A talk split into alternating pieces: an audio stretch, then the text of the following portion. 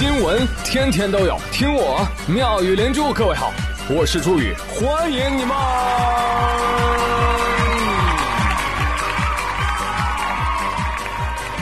谢谢谢谢谢谢各位的收听啦！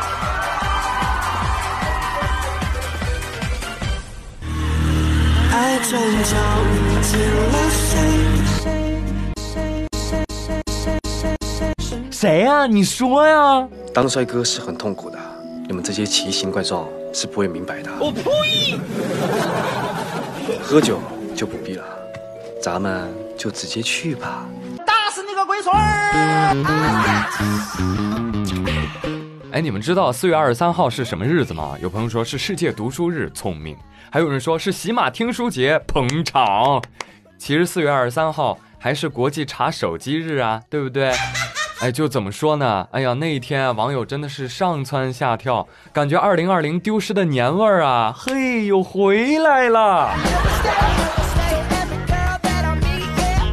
如果说吃瓜界有几次重大的通货膨胀，那么四月二十三号那天，那绝对算一个。哦，因为那井喷的段子，饱满的瓜瓤，让我无从下嘴，因为我知道你们基本上都已经吃饱了。而这两天连环瓜不断。有人力挺，还有人力挺。意大利炮呢？啊，有人反对。那今天这期节目呢，一起来好好聊聊这件事儿。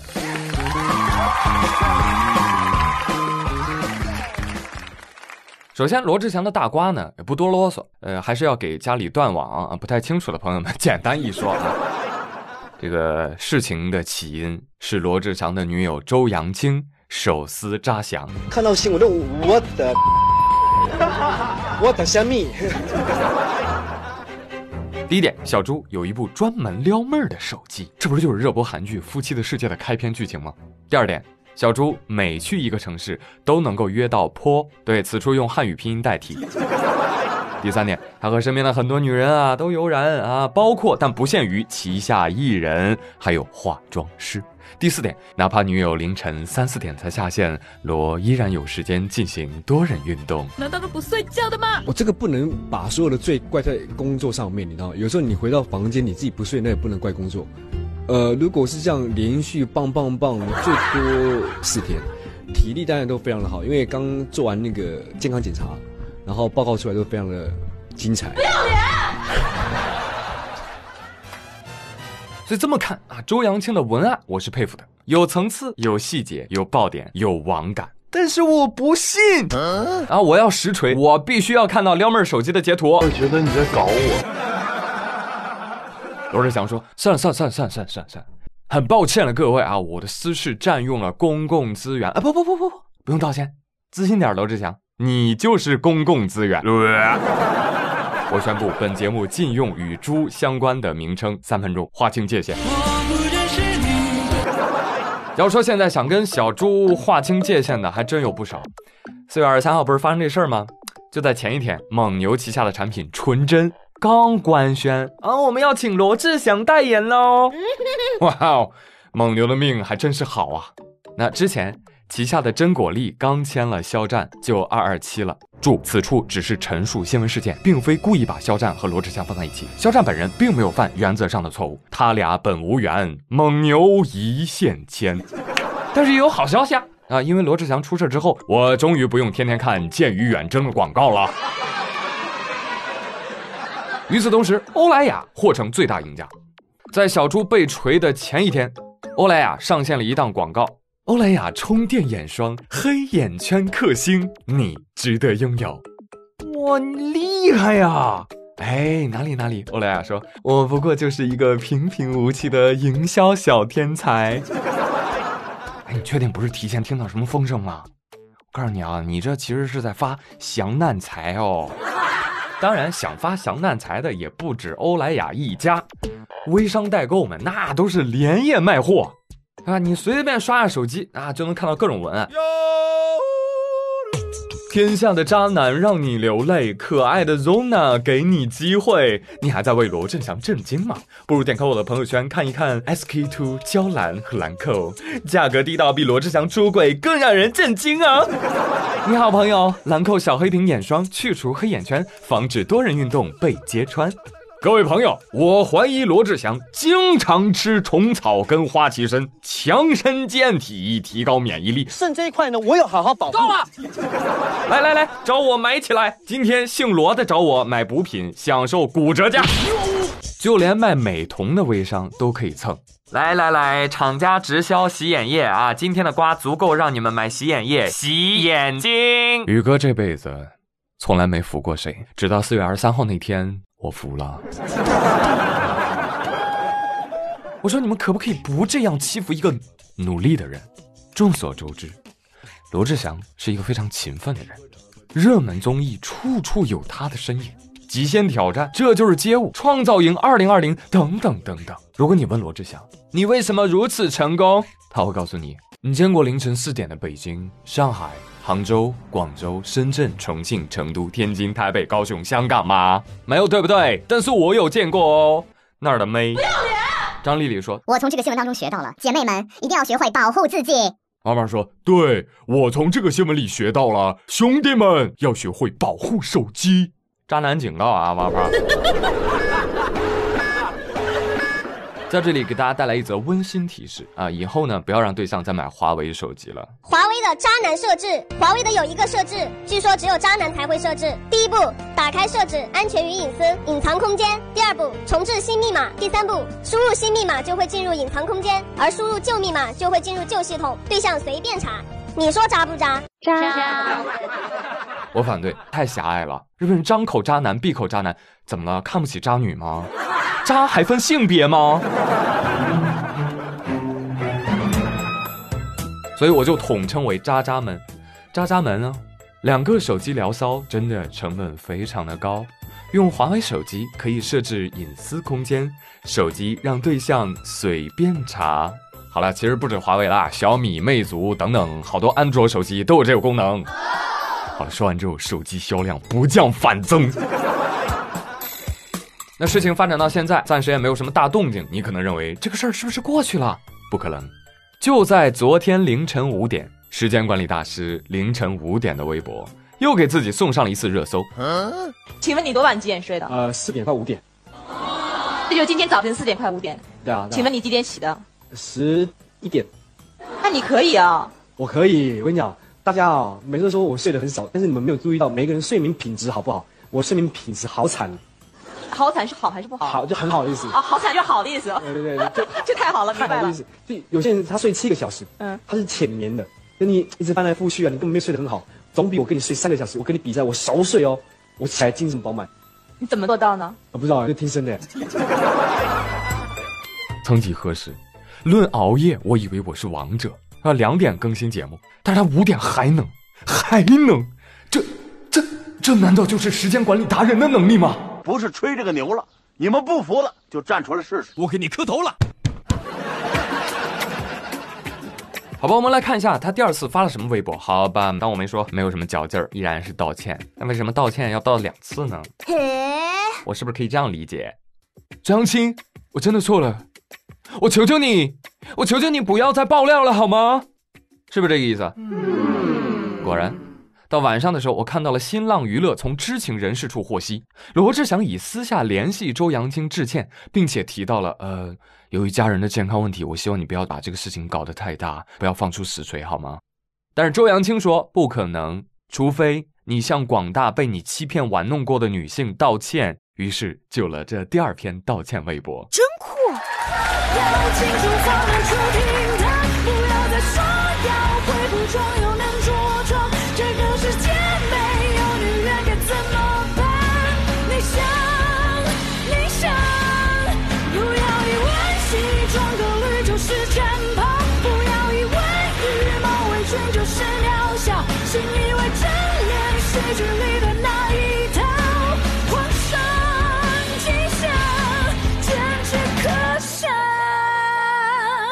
突然就很想粉这个周姐，有没有？嗯，我觉得到这个时候，其实最需要安慰的是周扬青啊，不是别人呐。周扬青在 ins 上写：“你如果问我后悔吗？我不后悔，感谢这些年彼此的陪伴，终于不用为了让你看懂，一直写繁体字了。”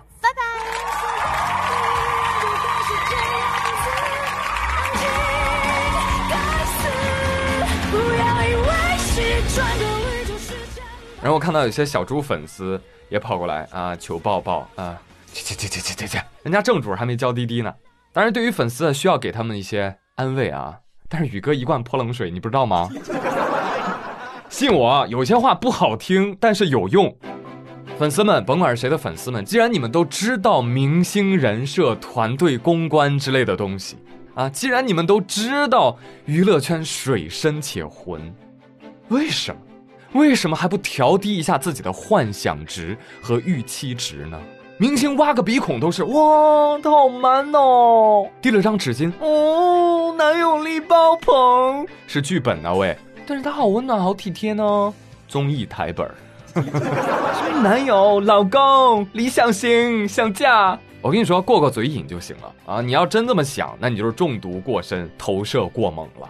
既然有这么多爱豆的粉丝给你当前车之鉴，所以为了防止以后伤心，我建议你们现在开始这么想。哎呦，不错哦，撩老娘是吗？老娘欣赏你，赏你一口饭吃，决定粉你喽。这也确实是事实嘛，对不对？当爆出丑闻，嚯，原来你是这样的人，好吧，老娘知道你是副什么德行了，决定不给你饭吃了，哥温滚。好了，下一个，是不是就不那么难过了呢？哎，你调整一下心态啊。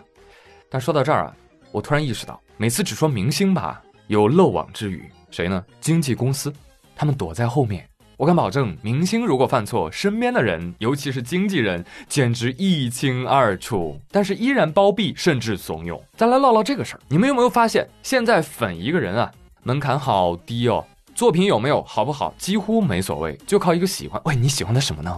不知道啊，就是很喜欢啊。其实你略微琢磨一下，你发现大概是这样的。人设几乎能占到你喜欢权重的百分之五十，然后百分之三十靠颜值，百分之十靠技能，剩下百分之十，嗯，靠综艺做游戏。我在想，既然人设在经纪公司行销艺人的时候比重如此之大，那么一旦崩塌，他是不是虚假宣传呢？要不要罚款？要不要退钱呢？哎，我是很正经的在说这个事儿啊，你以为我在开玩笑吗？以前我们老说啊，呃，艺人的私德啊，你一听这个私德啊，就感觉他只是私下道德的范畴。但我觉得不对，经纪公司其实有意把品行、秉性等等包装包装拿来卖钱。本质上，艺人的私德其实已经成为了商品当中的重要组成部分，而艺人无德其实就是违反了契约精神。我买的这个文化产品，它里面掺假了。那凭什么最后要由粉丝和商家来买单呢？不公平，是不是？好家伙，你开个经纪公司到处包装赚快钱，这个人设炸了。经纪公司说没事儿，摇身一变再承包下一个艺人，风险成本好低哦。凭啥呀？所以我建议啊，以后再贩卖假人设，就应该按照生产假冒伪劣商品来定罪量刑。真的，我是认真的。也建议很多的企业或者媒体，以后与明星签订代言协议的时候，你一定要加上一个。约束性条款，我觉得这个约束性条款应该成为演艺行业的格式文本，就是你签什么合同里面都要有这条：演艺或者代言期间不能做有违社会公德甚至法律法规的事情。如果出了问题，退我们钱是小，对我们品牌的伤害是大。那你公司不仅应该退钱，还应该加倍巨额赔偿，至原地倒闭，相关人员纳入演艺黑名单，从此再不启用。那经纪公司也可以再起诉艺人。追究损失，是吧？你你必须要有一个层层倒逼的机制，你才能让明星对自己的行为更加的负责。那不然这一天天的啊，簇拥和掌声给惯的，都不知道自己是谁了。哎，明星们，你们是谁啊？你们就是一个群众，你知道吗？一个长得好看、有唱歌跳舞特长的群众，所以你要对得起这么多人对你的喜爱啊。那从这一点上来说，我个人啊，十分欣赏张艺兴。真的，流量歌手里面极少极少对自己有着清醒认知的人。为什么？小绵羊他总是在想，如果没有粉丝爱的加持了，我的这个作品还能不能打，还能不能被更多人接受啊？是不是？你作为艺人，是不是应该每天应该想的就是这些事儿，以此来鞭策自己投入更多的时间创作更好的作品？呃，虽然小绵羊现在的作品还不算上佳，是吧？但是值得期待啊！这才应该是一个艺人。应该孜孜以求的东西。说的对。当然了，有的艺人依然不屑，没有关系啊。虚拟偶像，了解一下。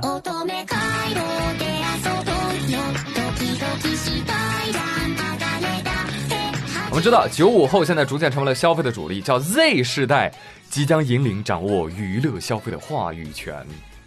他们粉谁呢？他们会粉上一些虚拟偶像，比如说初音未来、洛天依、叶修啊，可能有人不知道啊，但是这些虚拟影像在他们的圈层里面已经非常火了，不仅有粉丝见面会，还可以开演唱会，还可以接代言。你比如说初音未来就代言过丰田、索尼、小米、力士，洛天依就代言过百雀羚、肯德基，等等等等，再加上现在什么抖音、快手网红抢饭吃。我就问一下，专业不过硬、艺德很垮塌的明星们，你们懂不懂？有时候你吓死我了。睁眼看世界吧，躺着赚钱的好日子一去不复返了。你只做时间管理可以吗？不行，你还要有名誉管理，还要有能力管理，这都是你们需要补的课。而作为我们普通人，我们能做的就是防止自己变渣和防止自己被渣。说一点自己的小感悟，在爱情里面，浪漫和冲动相对廉价，它能给你，也能给别人。荷尔蒙带来的感动，最多也是短暂的，而一段好的恋情，是在热情褪去，依然保有责任与义气加持。对，是义气这个词。说白了，我觉得好的爱情还有点兄弟情、朋友情的意思，耍得开，聊得来，不抛弃，不放弃。当然了，也不是每段感情和婚姻都能够如愿，都是值得走下去的。它常常毁于一方或者双方的热情褪去、临时退场，很正常，因为我们谁也难以保证一生只爱一个人，那是歌里唱的。但是我们是不是至少能够保证，在一起的这段时光里，只与一个人相爱呢？这也不是什么多高的道德标准吧？啊，底线都降到这么低了，这个还很难吗？做不到吗？那你去死吧！不管是渣男还是渣女，渣男和渣女经常会以一种理由来开脱：“哎呀，渣，人类本性啊，是男人都会犯的错误了。”不不不不不，不要代表所有男人好吗？哈哈哈！而且不要认为渣很普遍，其实渣挺难的，你知道吗？你只要拿自己当人看，我不是牲口，我能控制住自己；把另一半当人看，我需要尊重他，不能欺骗他，诚实的对待自己和爱人，你就已经超过了全国百分之百的渣。我真的很不错。好了，朋友们，以上就是本期妙语连珠的碎碎念。本期的互动话题，来吧，一人一句渣男渣女语录，让我们一起来探究一下，人到底是怎么变渣的，而渣又有哪些表现？欢迎给我留言喽！我是朱宇，感谢大家的收听，我们下期再会喽，拜拜。